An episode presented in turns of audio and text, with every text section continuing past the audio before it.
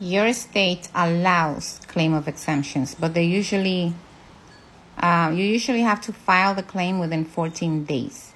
However, they also accept if it's after 14 days, um, you you can request a court hearing um, and then explain your hardship that you're going through financial hardship, and uh, most likely, if you have uh, a family to support and your family depends on your income, uh, you will be able to explain that and uh, uh, you can stop the garnishment. Good luck. Short Cast Club